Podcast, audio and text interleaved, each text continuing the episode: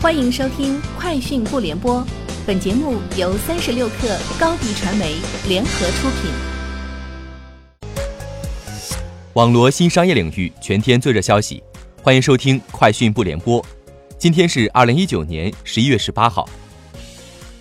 三十六克获悉，十一月十八号，瑞幸咖啡宣布唐诗主题店在西安正式开业，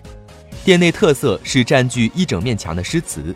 是唐代著名诗人杜甫作品，配上当代绘制的《饮中八仙图》壁画。此外，瑞幸还推出了饮中仙杯套、纸袋等周边产品。有消息称，今日头条、抖音、TikTok 母公司字节跳动计划推出与 Spotify 和 Apple Music 类似的音乐流媒体服务。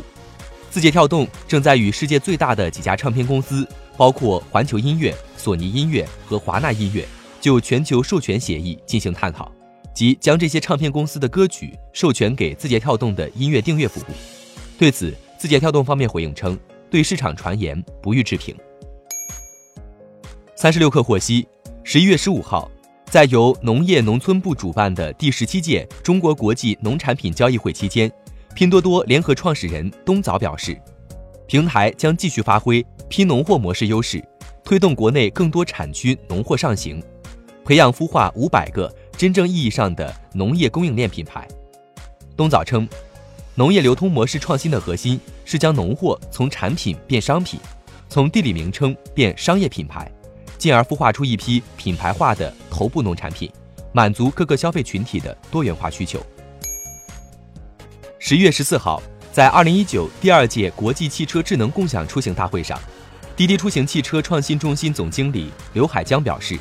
目前滴滴平台注册的电动车数量达到一百万辆。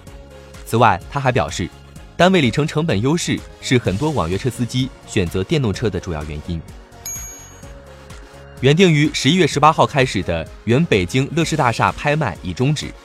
原因是案外人对拍卖财产提出异议。该案外人或是仍在该地办公的乐视网，其现任董事长兼 CEO 刘延峰曾拒绝搬离大厦。此前，贾跃亭在申请个人破产后，该大厦遭司法拍卖，起价约六点七八亿元。快手已经竞标拿下二零二零年央视春晚独家互动合作伙伴，竞标方有阿里、拼多多、字节跳动。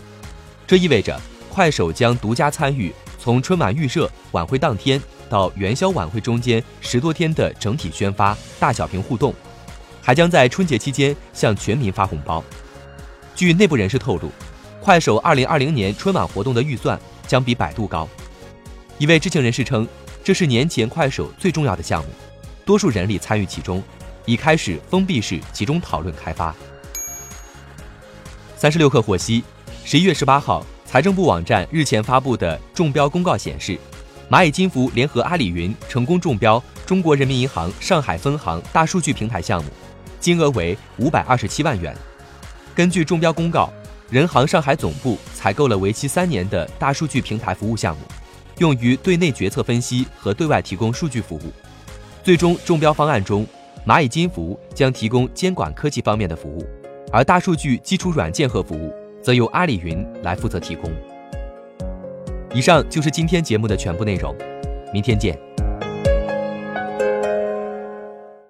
欢迎添加 baby 三十六克。B a b y 三六 k r 加入克星学院，每周一封独家商业内参，终身加入学习社群，聊风口谈创业，和上万课友一起成长进化。高迪传媒，我们制造影响力。商务合作，请关注新浪微博高迪传媒。